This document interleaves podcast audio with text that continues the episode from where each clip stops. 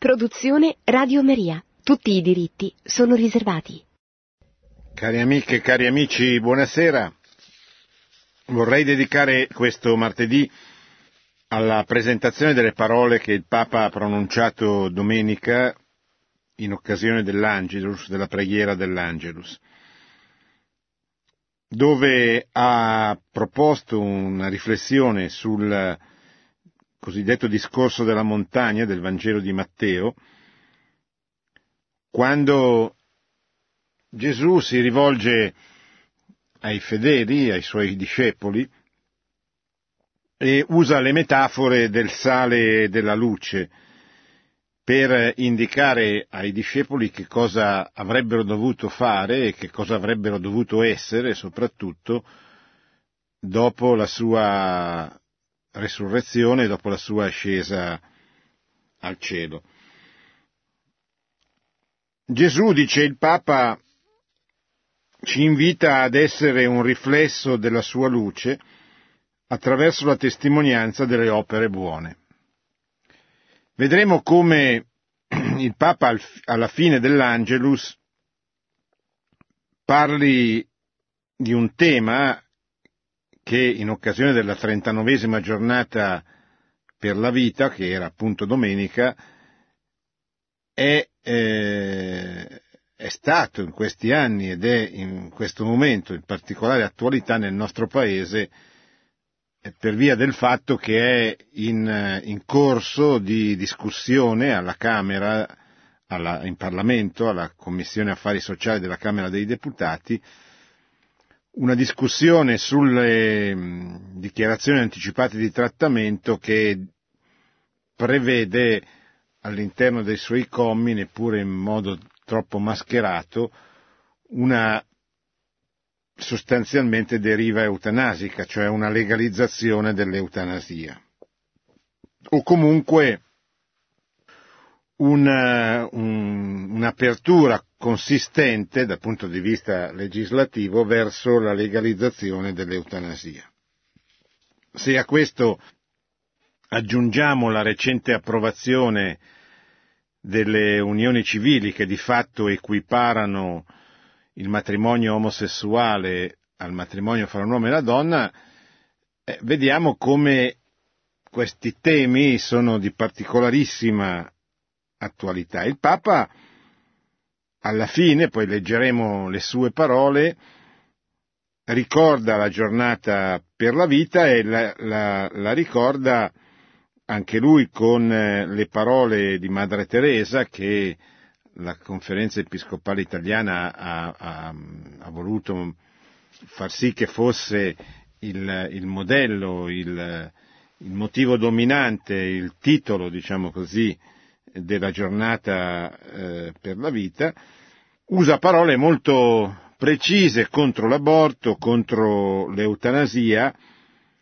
e eh, anche qui, cosa molto importante, mette in luce come un grande problema delle nostre civiltà occidentali e in particolare dell'Italia il calo demografico che sarebbe forse meglio dire il suicidio demografico del nostro paese che come sappiamo è un paese destinato nel giro di pochi decenni a scomparire se non ci sarà una precisa inversione demografica, se non cominceranno a nascere eh, bambini da, dalle coppie di genitori che vivono nel nostro paese. Però eh, prima di leggere queste parole mi sembra importante riflettere su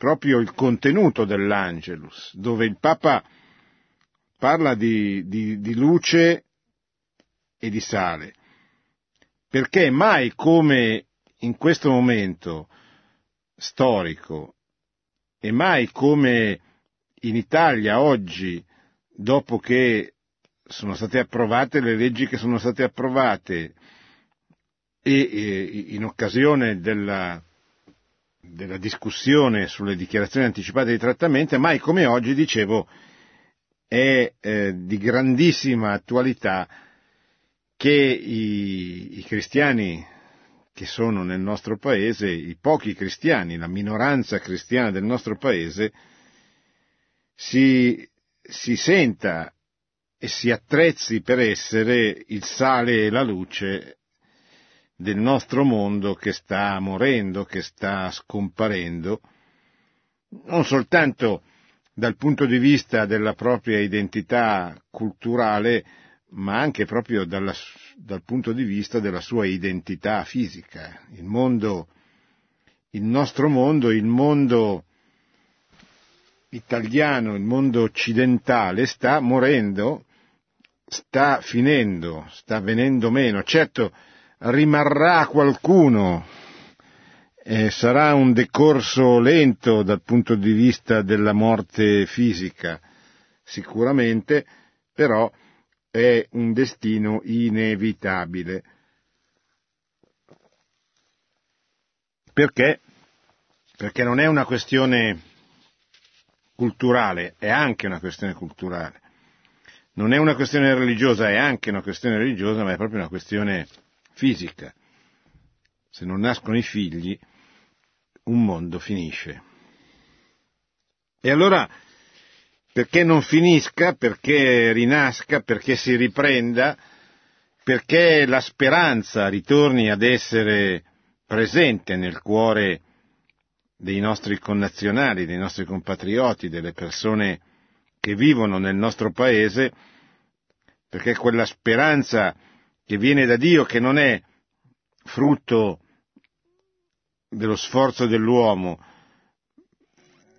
che è frutto dell'apertura dell'uomo al dono di Dio, al dono della speranza che può dare soltanto Dio. Ma perché questo, perché questa apertura ci sia, cioè perché gli uomini aprano il loro cuore al, al desiderio che Dio ha di aiutarli a superare, di aiutarci a superare le difficoltà, bisogna che qualcheduno metta la luce sul moggio, la lampada sul moggio e faccia vedere la luce perché qualcuno la possa vedere. O metta il sale o il lievito nella pasta perché acquista, acquisti eh, sapore.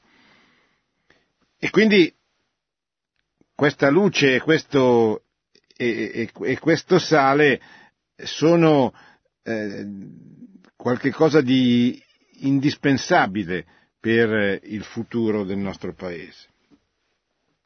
Così risplenda la vostra luce davanti agli uomini, perché vedano le vostre opere buone e rendano gloria al Padre vostro che è nei cieli, dice Gesù nel Vangelo di Matteo. Queste parole, commenta il Papa, sottolineano che noi siamo riconoscibili come veri discepoli di colui che è la luce del mondo, non nelle parole, ma dalle nostre opere. Infatti è soprattutto il nostro comportamento che nel bene e nel male lascia un segno negli altri. E qui, anche qui una, una riflessione. Eh, come dice Sant'Ignazio, L'amore non consiste tanto nelle parole, ma nei fatti. L'amore dice qui la luce che illumina gli altri, il sale che dà sapore alla minestra che mangiano gli altri, non consiste tanto nelle parole, che hanno la loro importanza perché l'uomo non è fatto soltanto di emozioni, ma è fatto soprattutto di un'intelligenza, di una ragione che Dio gli ha dato, con la quale riflette sulle parole che ascolta. Quindi non è vero che le parole non servano, non servono, servono ma non bastano e soprattutto non convincono.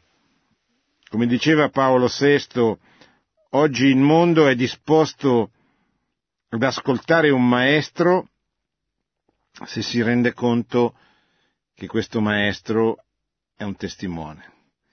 Cioè, oggi la gente è disposta, forse, ad ascoltare un ragionamento, ad ascoltare una lezione, se viene colpita dal comportamento di chi gliela impartisce.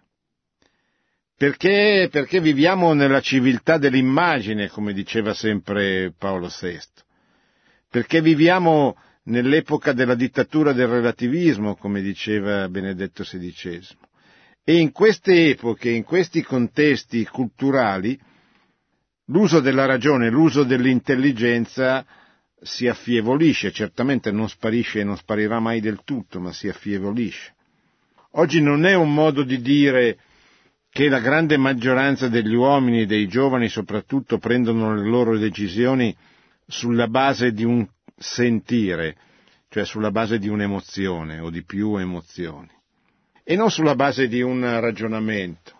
Ecco perché è importante che al ragionamento venga, che con il ragionamento ci sia sempre costantemente l'esempio, il comportamento, quella, quell'amore che risiede nei fatti, che non escludono le parole, ma che anticipano le parole, che in qualche modo predispongono gli uomini ad accogliere le parole che seguono. Abbiamo quindi responsa- un compito e una responsabilità per il dono ricevuto. La luce della fede, che è in noi per mezzo di Cristo e dell'azione dello Spirito Santo, dice sempre Papa Francesco, non dobbiamo trattenerla come se fosse nostra proprietà. Siamo invece chiamati a farla risplendere nel mondo, a donarla agli altri mediante le opere buone. E qui ritorna un, il motivo missionario che caratterizza questi anni di pontificato di Papa Francesco e genericamente tutti i pontificati moderni precedenti. La nuova evangelizzazione è eh, sostanzialmente il tentativo di trasformare una chiesa di una cristianità che non c'è più, di una società, anima di una società cristiana che non c'è più, che è morta, in una chiesa missionaria, cioè in una chiesa i cui fedeli diventano sempre più consapevoli che il nostro obiettivo è quello di riconquistare le anime perdute, le anime che non frequentano più le parrocchie, che non vengono più in chiesa. Il che concretamente vuol dire nel nostro paese il 90% degli italiani, posto che il 10% frequenti regolarmente almeno la messa domenicale. Ma qui stiamo parlando del 10%, qualcuno potrebbe dire insomma di più, ma anche fosse il 15 e, e, oppure anche il 20, è evidente che questo significa che quando eh, un parroco prende possesso di una parrocchia in una città media del nostro paese, 8-9 persone su 10 della sua parrocchia eh, non lo sanno, perché non vengono in chiesa.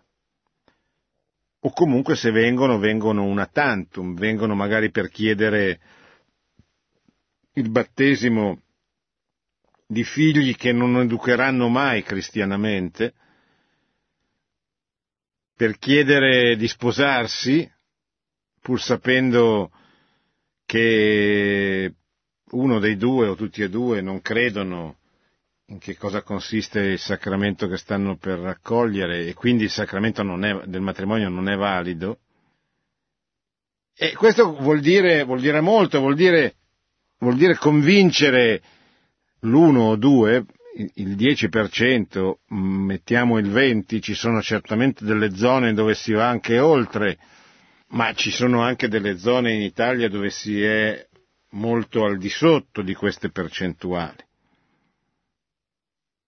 Convincere quel 10-20% che frequenta la Chiesa a diventare un missionario, non perché debba partire per il Congo o per un paese dell'Asia dove non è ancora arrivata la predicazione del Vangelo, ma perché deve avere nei confronti delle 8 barra 9 persone della sua parrocchia che non vengono in chiesa una intenzione missionaria, che non significa rompere le scatole alle persone, che non significa stare addosso alle persone, sarebbe fare quel proselitismo che il Magistero della Chiesa condanna, ma significa desiderare con il cuore e con le opere la conversione di queste persone o il ritorno alla fede vissuta di queste persone.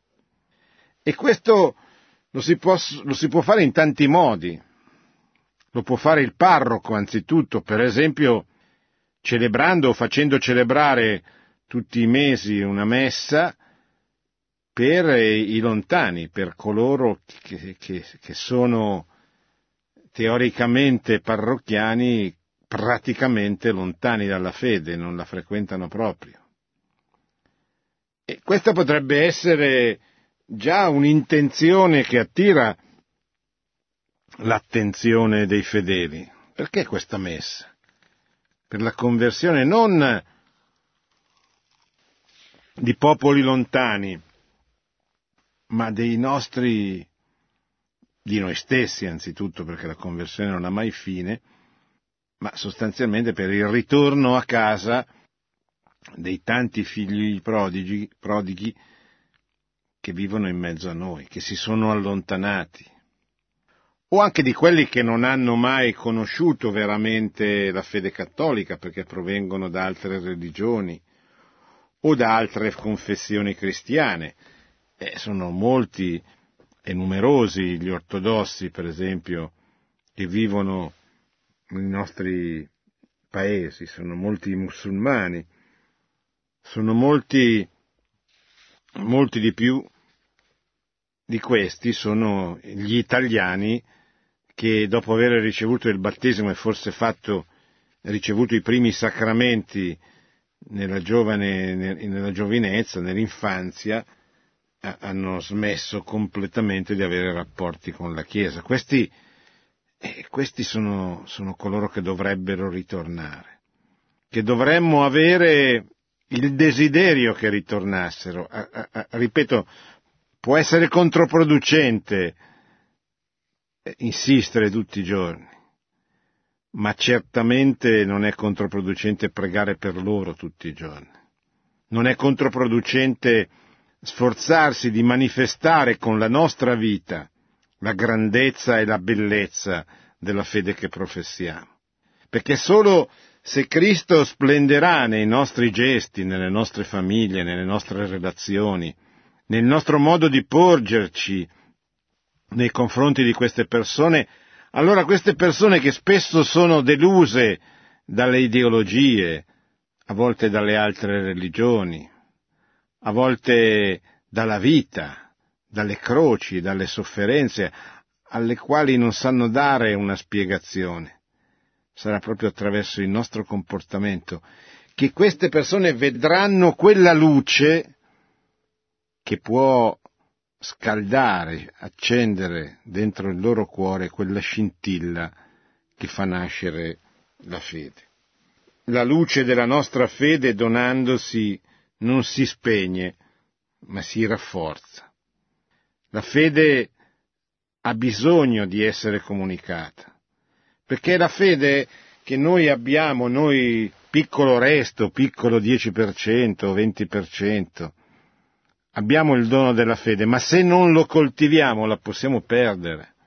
Perché la fede è qualche cosa che non è data una volta per tutte, va coltivata, va animata, va arricchita intellettualmente, attraverso la preghiera soprattutto, attraverso i sacramenti che aumentano la grazia, ma anche attraverso la riflessione. La fede non è sentire, la fede è credere, è dire di sì a Dio che si rivela.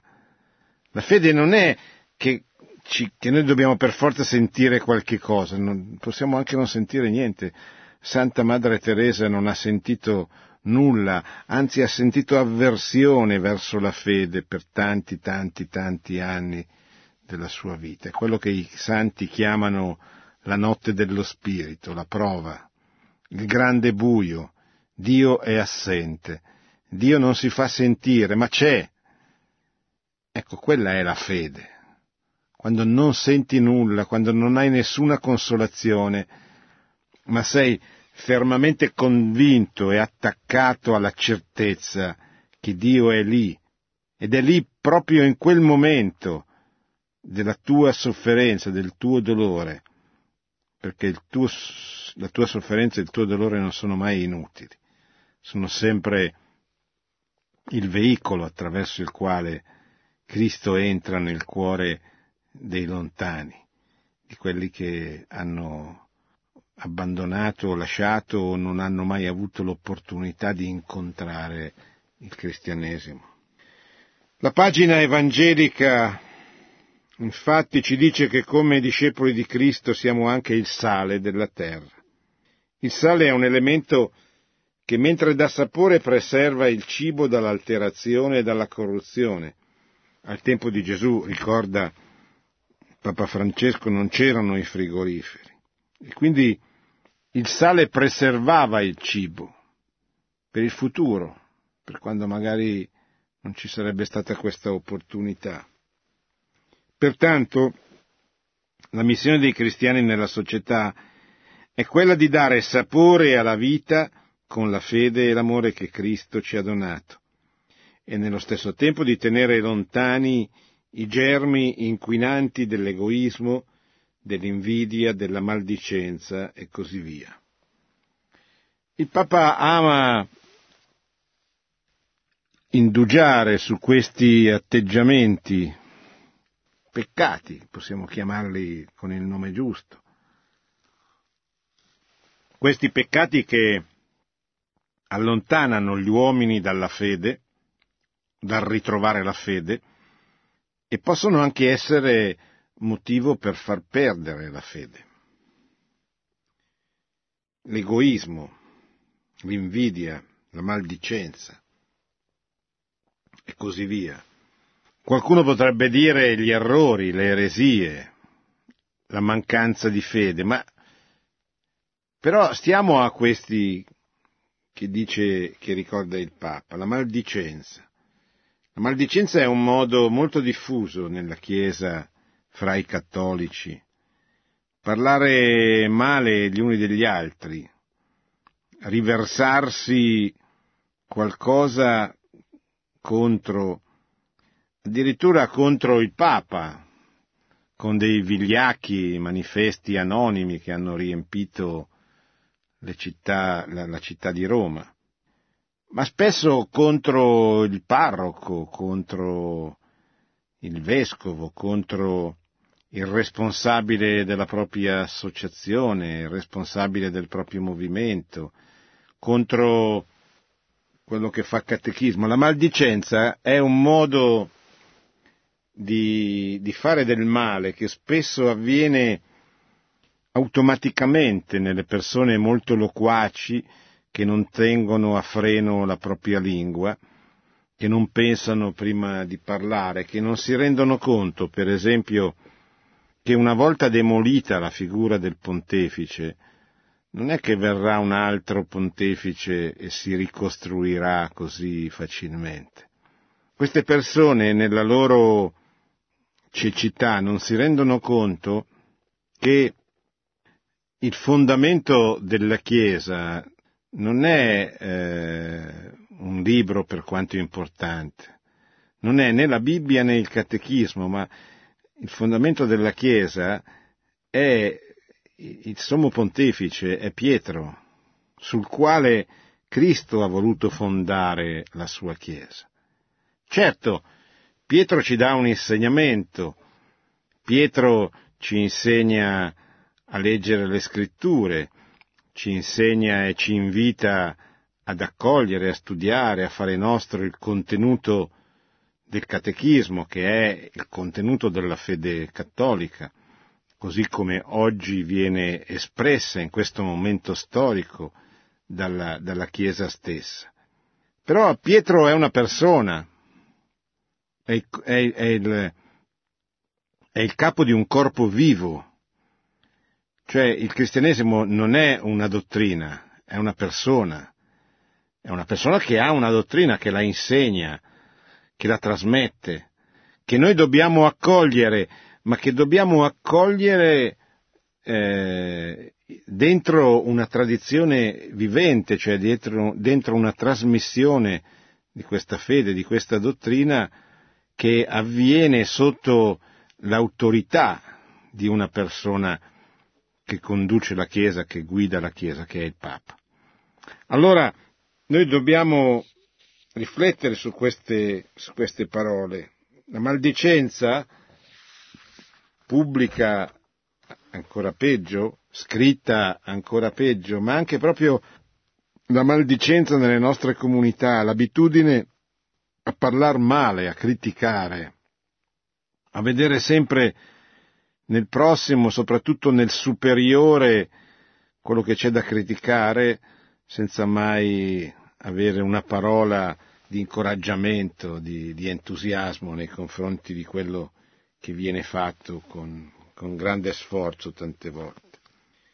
Questi germi, dice il Papa, rovinano il tessuto delle nostre comunità, che devono invece risplendere come luoghi di accoglienza, di solidarietà, di riconciliazione.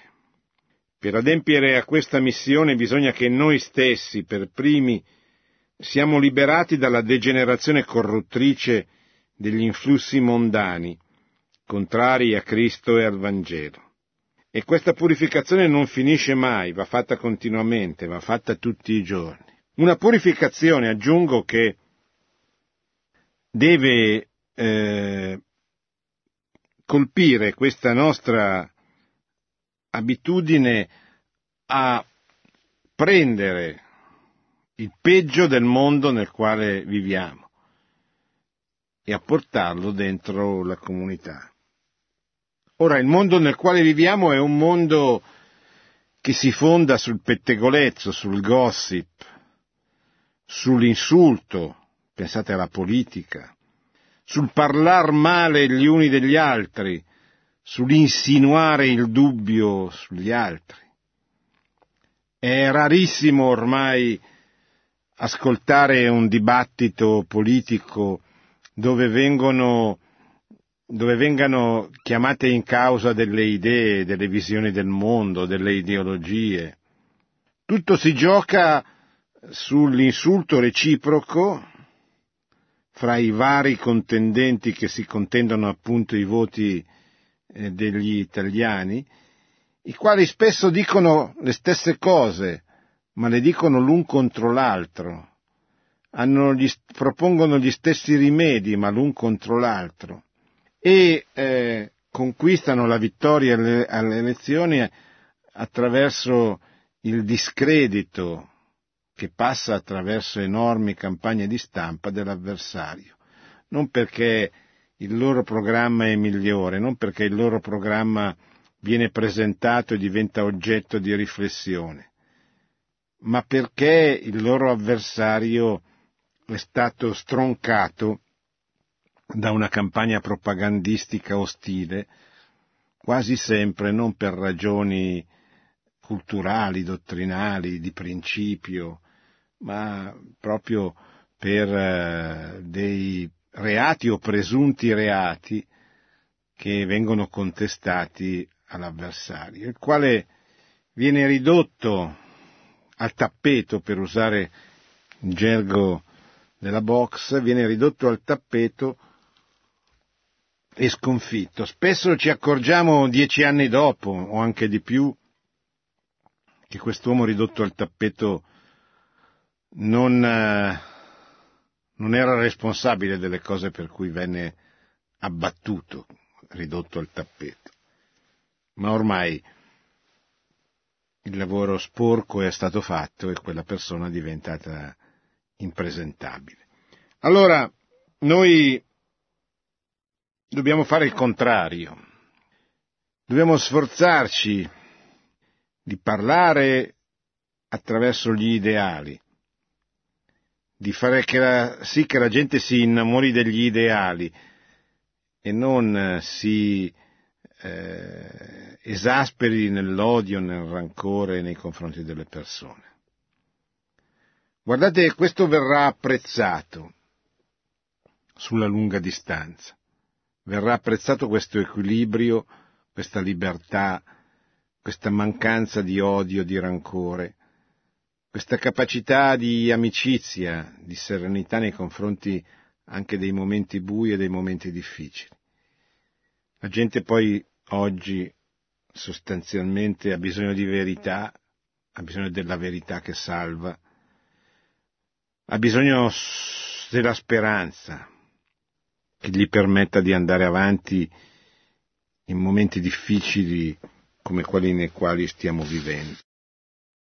Allora il Papa conclude dicendo ognuno di noi è chiamato ad essere luce e sale nel proprio ambiente di vita quotidiana, non altrove, non in un'altra nazione, non in, in un altro continente, ma qui, ciascuno nella sua città, nel suo quartiere, nella sua scuola, nel suo ufficio, nel suo stadio, nel suo ristorante, dove vive, lì deve essere il sale e la luce, che non significa essere i più bravi, i più intelligenti, ma significa avere la determinazione, il desiderio, la, la vittoria sul rispetto umano, di testimoniare la fede, di testimoniarla coi gesti, con le cose, con le opere e anche con eh, il ragionamento, con la parola, intervenendo, cercando di dare una spiegazione coerente con la fede di quello che sta succedendo nel mondo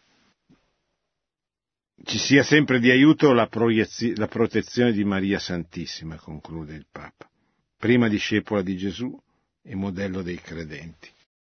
Poi il Papa ha aggiunto queste parole, ve le leggo, sono molto brevi, ma molto precise. Brevi.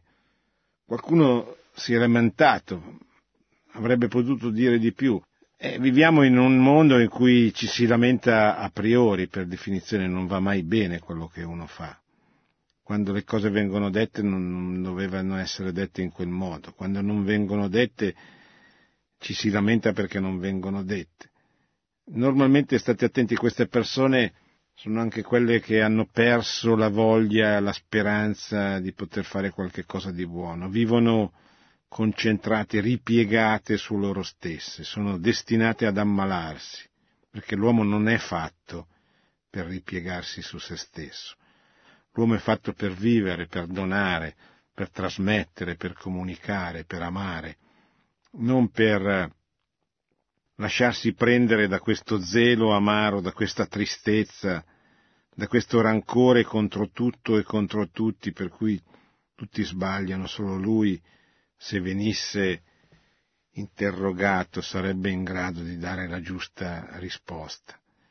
Eh, non è così, non è così, non è come, il mondo non è come, come su Whatsapp eh, o come sui siti o sulle mail, dove tutti si sentono in dovere di spiegare come gira il mondo, dove tutti hanno la ricetta universale per risolvere i loro problemi. Non è così bisogna avere l'umiltà di prepararsi e, e il dono del consiglio per essere, e chiedere il dono del consiglio per essere capaci di dire le cose nel momento giusto, perché se le diciamo nel momento sbagliato rischiamo soltanto di aumentare la confusione. Ecco le parole del Papa per la giornata della vita. Ogni vita è sacra. Portiamo avanti la cultura della vita come risposta alla logica dello scarto e al calo demografico. Stiamo vicini e insieme preghiamo per i bambini che sono in pericolo di interruzione della gravidanza, i bambini concepiti, ma che purtroppo hanno, vivono una condizione cui le loro mamme potrebbero ucciderli, potrebbero eliminarli. E la legge dello Stato lo permette, la legge 194 del 1978 lo permette.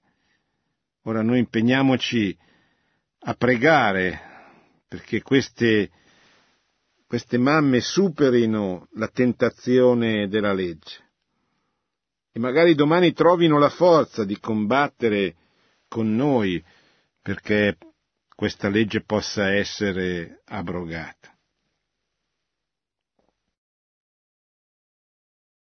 Ritorno alle parole del Papa. Ogni vita è sacra. Portiamo avanti la cultura della vita come risposta alla logica dello scarto e al calo demografico. Stiamo vicini e insieme preghiamo per i bambini che sono in pericolo di interruzione della gravidanza, come pure per le persone che stanno alla fine della vita. Ogni vita è sacra, perché nessuno sia lasciato solo e l'amore difenda il senso della vita. Ricordiamo le parole di Madre Teresa. La vita è bellezza, ammirala. La vita è vita, difendila. Sia con bambino che sta per nascere, sia con la persona che è vicina a morire, ogni vita è sacra. Oggi non c'è solo l'aborto, c'è l'eutanasia alle porte. Al di là di come andrà, è un'altra occasione, un'ulteriore occasione per affinare le nostre forze, per prepararci, per darci delle risposte, per capire perché sta succedendo questo. Chi sta muovendosi perché questo accada? E allora, e allora dobbiamo ringraziare queste parole che qualcuno avrebbe voluto più lunghe e dettagliate, ma bastano, sono sufficienti. Addirittura il Papa ricorda il problema, forse dal punto di vista politico più grande, il problema del calo demografico. È un tema decisivo per il futuro della nostra patria ed è un tema che non suscita l'adeguata attenzione da parte della classe politica continua a parlare di spread, continua a parlare di crisi economica, continua a parlare di percentuali zero, di, di, di, crescita. Siamo cresciuti dello 0,7, no, non siamo cresciuti questo trimestre, siamo andati indietro. Senza rendersi conto che il problema che esprime la crisi nella quale versa il nostro paese non è un problema di finanza, non è un problema di economia, non è un problema di spread, è un problema di persone che non ci sono, o se ci sono sono confuse, dominate dal relativismo.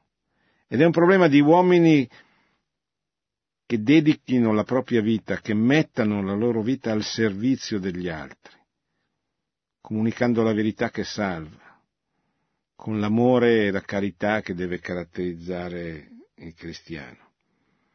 Questa è la risposta alla logica dello scarto e soprattutto al calo demografico del nostro paese. Ricordiamo le parole di Madre Teresa. La vita è vita, difendila. E preoccupati così di favorire una radicale inversione culturale a favore della vita, perché se non verranno presi dei provvedimenti concreti, ed è comunque già tardi, e soprattutto se non ci sarà una conversione religiosa, certamente, ma anche culturale, cioè se non ci sarà questa inversione di tendenza, come dicevo prima, anche la nostra bella Italia è destinata a venire meno.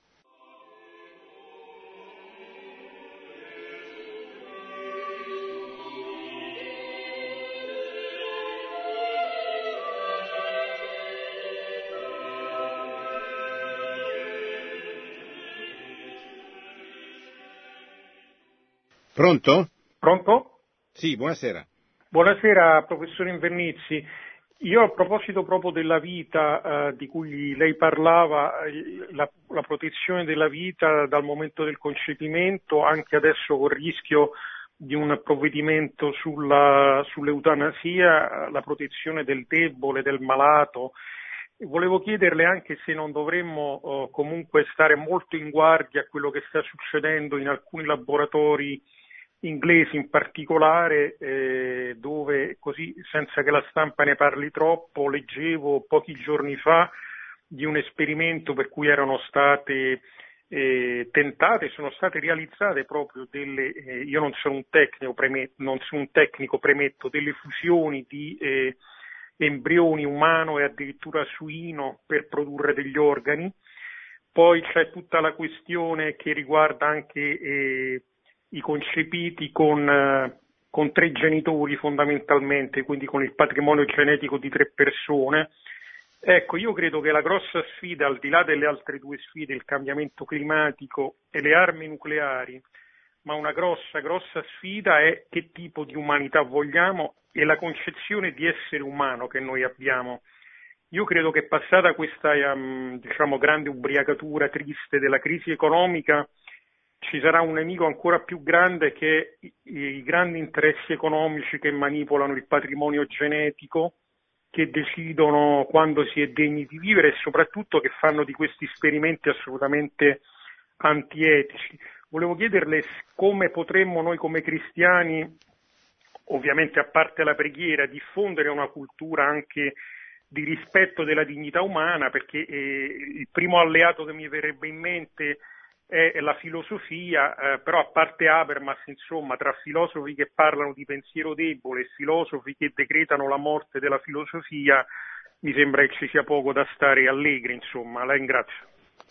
Sì, ma io direi che siamo arrivati a un'epoca della storia dove qualitativamente si è arrivati a toccare l'albero della vita, quello che insieme all'albero della scienza del bene e del male eh, era difeso dagli angeli nel paradiso terrestre perché nessuno potesse andare a toccare la vita. Cioè, come Adamo ed Eva hanno infranto il comandamento, l'ordine di non mangiare i frutti della scienza del bene e del male perché sarebbero diventati come Dio, come suggeriva il serpente, ma in realtà avrebbero, hanno cercato di sostituirsi a Dio per stabilire loro ciò che è bene e ciò che è male. Qui si sta cercando di creare la vita dopo averla dopo averne legalizzato l'eliminazione con l'aborto, si sta cercando di creare la vita in un modo diverso da quello previsto dal piano di Dio. Quindi siamo di fronte a una forma di gnosticismo, di ribellione contro Dio, contro la sua creazione, contro il modo con cui Lui ha fatto le cose. Ma qualitativamente, sì, si potrà mischiare il patrimonio genetico di tre persone, di cinque, si potranno incrociare gli uomini con gli animali, cosa che sta già avvenendo e ci sono già delle proposte di legge in questo senso. Si potranno toccare i bambini con la pedofilia, addirittura fare i partiti dei pedofili, come hanno tentato di fare in Olanda. Però la sostanza non cambia, cioè il, siamo arrivati diciamo così, dentro un'ideologia che tocca l'uomo nella sua intimità. L'ideologia del gender che purtroppo esiste, non è una fantasia dei cattolici agitati, purtroppo esiste, va proprio a toccare l'intimità, l'identità in, in, più, più, intima, più, più personale che è l'identità sessuale anche qui mettendo in, dus- in dubbio, cioè che Dio ha, ha creato male, no? Perché eh, se mi ha creato uomo e io mi sento donna, è lui che ha sbagliato, senza invece sforzarsi di educare le persone, di educare noi stessi ad accogliere come un dono quello che Dio ci ha dato, perché è quello che Lui ha previsto che fosse il nostro modo il nostro habitat nel quale salvarci e santificarci. E quindi così nasce e cresce una persona in pace con se stessa, riconciliata con se stessa, a differenza del, dell'uomo che nasce rivendicando a Dio quello che non ha, o volendo essere alternativamente una cosa o l'altra, senza un'identità precisa, una sessualità fluida, ma di fatto una personalità fluida che cambia col cambiare dei giorni, con il cambiare delle epoche, delle stagioni, come se niente fosse. Perché, perché non, è, non è in pace con sé, con se stessa, non, ha, non è stata capace di accettare, non è stata aiutata ad accettare il piano di Dio su di lei. Che fare? E bisogna certamente diffondere la buona cultura, le buone idee attraverso il proprio comportamento, il proprio stile di vita, che è sempre più decisivo nell'umanità di oggi. Pronto? Buonasera, mi chiamo Pierluigi, telefono da Merate in provincia di Lecco. Sì. Senta, io ho sentito che lei ha parlato di missionarietà nella testimonianza alle verità che il Signore ha rivelato. Sì. E, io volevo intervenire in questo senso, cioè questa testimonianza la intravedo in due facoltà che l'uomo ha, e cioè l'esortazione e l'edificazione. Con l'esortazione intendo cercare di convincere qualcuno a dire o a fare qualcosa e con l'edificare intendo l'azione dello stimolare al bene con il buon esempio. Ecco allora che secondo me, eh, e l'ho sperimentato sia in ambito professionale che in ambito familiare, che soprattutto con la gioventù, che funziona convincere il prossimo a fare del bene con i fatti e con le parole, ponendo noi stessi come buon esempio nell'agire e nel parlare. Ecco, volevo sapere un suo pensiero in proposito, grazie. Sì. No, certamente questo è il modo indicato anche da, dal Magistero della Chiesa, è quello che dicevo prima a proposito di quello che diceva Paolo VI, il Beato Paolo VI diceva Oggi gli uomini sono disposti ad ascoltare delle lezioni se hanno di fronte dei testimoni. Sono disposti ad accogliere un maestro nella misura in cui è anche uno che incarna, che è un modello, che è un testimone. Ecco. Pronto? Buonasera professore, sono Salvatore e telefono da Agrigento. Sì, mi dica Salvatore. Intanto io devo dirle con piacere che la l'ascolto e la conosco fin da lontano 1989, Mamma quando mia. lei venne ad Agrigento a tenere una lezione presso la Curia, e dove, dove era stata istituita una scuola politica dagli amici Alfio, Renato, Benito, si ricordano? Sì. sono, Sì, sono ricordi lontanissimi, diciamo, eppure io ce li ho presenti. Ecco, la, la mia, la mia domanda riguarda i cosiddetti cattolici impegnati in politica, eh, nelle istituzioni, nei nel governo, eccetera. E la cosa triste, eh, che io sono un cattolico impegnato in politica naturalmente, la cosa triste è che costoro, non faccio i nomi naturalmente, si presenteranno alle prossime elezioni, i cattolici presenti nelle istituzioni in altissimi livelli di ministero, dicendo che la loro presenza è servita addirittura a limitare i danni rispetto a determinate leggi cattivissime che sono state approvate. Ora, eh, la un'altra cosa triste è che costoro metteranno, diciamo così, eh, come, come vessillo della loro azione eh, approvazioni di leggi, le uniche, le uniche, questo governo, parliamoci chiaro, questo governo andrà alle elezioni sventolando l'approvazione di leggi che per noi cattolici sono un abominio e che per loro invece rappresentano tutto sommato un compromesso onorevole. Ecco, questo è l'aspetto triste che bisognerebbe mettere in evidenza. Sì. Buonasera professore, ascolto per radio. Sì, grazie.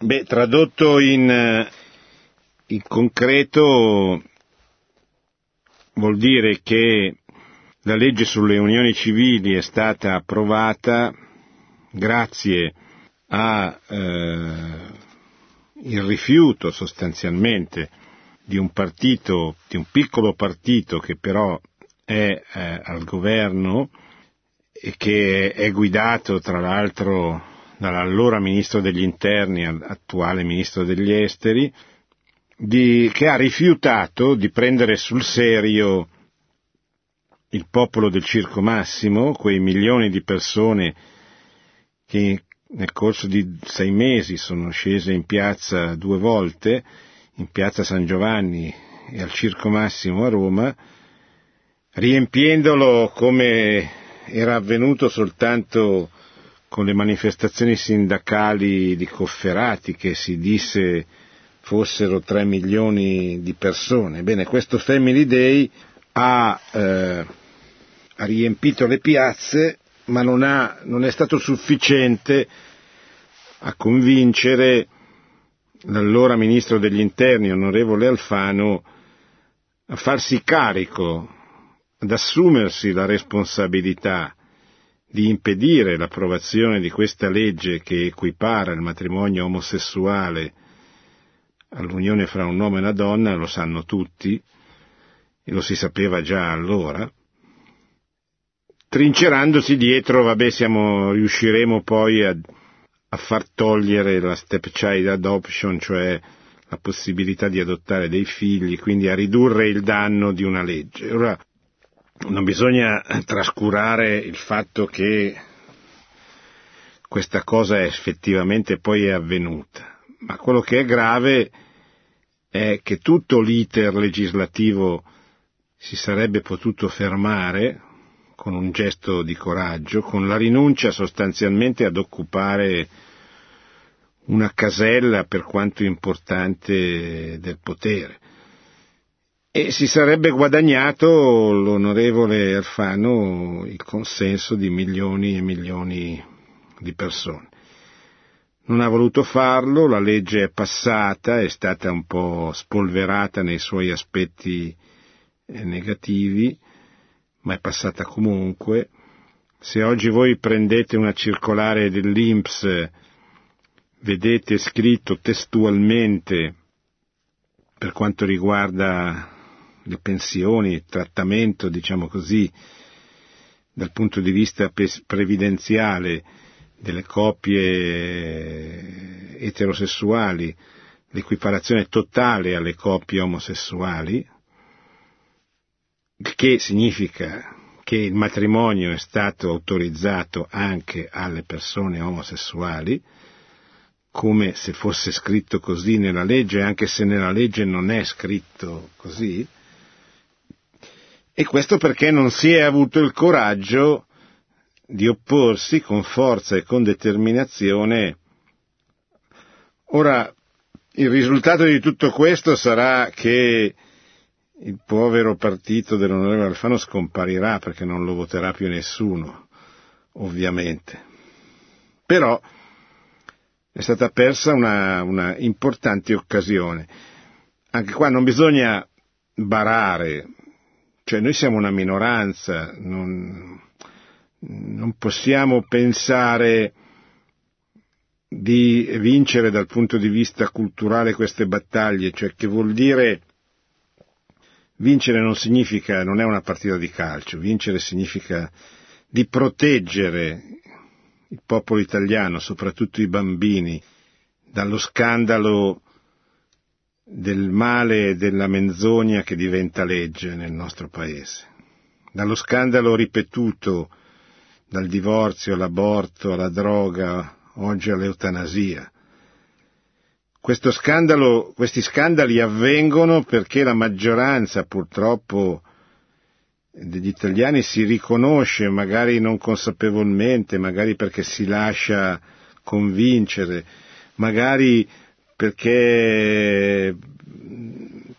non ha la pazienza, l'interesse, la voglia di capire, di approfondire, molti perché sono intellettualmente, eh, come dire, rovinati dalla, dalle idee che circolano. Però è anche vero che il comportamento di alcuni uomini politici, posso tornare così alla domanda, avrebbe potuto fermare in modo molto più convinto, in modo più significativo questa legge, così come tante altre. Io ricordo, perché sono sufficientemente anziano per ricordarlo bene, quante volte la democrazia cristiana invece di impegnare le sue forze, che non erano poche, per difendere la vita contro l'aborto e per difendere la famiglia contro il divorzio, si prestò a, si prestò a dei piccoli compromessi che non portarono nessun vantaggio neppure politico. Ricordo soltanto come la legge sull'aborto è firmata da ministri tutti iscritti alla democrazia cristiana e da un Presidente della Repubblica che non ha avuto il coraggio di rimandare la legge, avrebbe potuto farlo. Avrebbe potuto, ripeto, non so se fermare, ma certamente nuocere a questo processo di disgregazione, renderlo più difficile, eh, rendere, renderlo meno veloce. Non so se fermarlo, ma certamente avrebbe potuto fermare quell'accelerazione, rendere più, più veloce, meno veloce l'iter legislativo e quindi tutte le ricadute sulla società. Poi ciascuno si assumerà davanti a Dio le responsabilità che riterrà. Pronto? Pronto? Sì, buonasera. Buonasera. Io parlo da Pistoia. Sono una mamma che ho avuto una bimba mh, di, malata di tumore diversi anni fa. A un certo momento la terapia, ora lei parlava di eutanasia, a volte qualcuno mi ha detto però, però, dietro io il consiglio del medico abbiamo tolto la terapia, ora dopo mi rispondo per radio, eh, abbiamo tolto la terapia dietro il consiglio di un medico, ora un pochino di contrasto tra me e mio marito, io non mi sento, se è tolto la terapia non mi sento in colpa, alcuno parlando così fra noi dice, eh però, questa la prima domanda. Poi le parlava del pettegolezzo, faccio parte di un gruppo, Rosario Perpetuo, a volte nasce fra queste noi po- povere donne, diciamo, io semplice. E per alcuni spostamenti in chiesa, una cosa, una, è venuto fuori, è fuori tutto un pettegolezzo. A me addirittura, perché non volevo fare il nome di chi aveva detto di spostare quell'oggetto, mi è stato detto tu sei una vigliacca e pecchi anche contro lo Spirito Santo. La, la seconda domanda. Terza, eh, quando ai figli i genitori, ai figli dopo la cresima, soprattutto la cresima, la prima comunione, non si impegnano di far praticare, non praticano né i genitori né i figli. Non è un po' uccidergli la vita spirituale se non quella fisica? Sì. Ma dunque, per, la, per quanto riguarda la terapia, il Magistero della Chiesa ci ricorda che ci sono due, due errori. Uno è quello, è, è l'accanimento terapeutico, cioè continuare una terapia nei confronti di una persona che eh, non ha più speranza di vita e quindi si tratta di farla soffrire inutilmente. Questa è una forma di accanimento terapeutico che non va bene, che il Magistero condanna dall'altra eh, non si può togliere la terapia a una persona che eh, viene tenuta in vita da questa terapia e ha ancora delle speranze di, di, di vita, di, di, miglioramento, eccetera. Di solito sono i medici quelli che hanno il polso per valutare che cosa sia più giusto e più prudente e impedisca di cadere in uno di questi due errori. Per quanto riguarda il pettegolezzo, beh, sappiamo tutti che se non, se non usiamo il pettegolezzo ci facciamo del bene e facciamo del bene alla comunità nella quale, alla quale partecipiamo e nella quale viviamo. Quindi eh, cerchiamo di morsicarci la lingua, di contare fino a cento prima di, di parlare, eh, insomma di essere un po' parsimoniosi nell'uso delle nostre parole. Per quanto riguarda i genitori che non praticano, certamente questo è un incentivo nei confronti dei figli a fare come loro, cioè a smettere di vivere una vita di fede concretamente con una pratica vera, autentica. Bene, siamo arrivati a mezzanotte alla fine, ringrazio tutti coloro che sono intervenuti, vi ricordo che abbiamo ripreso l'Angelus di domenica scorsa di Papa Francesco, dove ha eh, ricordato tra l'altro in occasione della giornata per la vita la sacralità di ogni vita, condannando l'aborto, condannando l'eutanasia, che, è, eh, che sta facendo capolini in maniera neppure troppo discreta fra i commi della legge sulle dichiarazioni anticipate di trattamento che si sta discutendo nella, alla Camera dei Deputati e parlando anche e soprattutto del calo demografico, del suicidio demografico che incombe sul nostro paese dove i morti non vengono rimpiazzati dalle nuove nascite e quindi è un paese destinato a finire se non avverrà una significativa inversione di tendenza. Grazie ancora, buonanotte e buona settimana a tutti.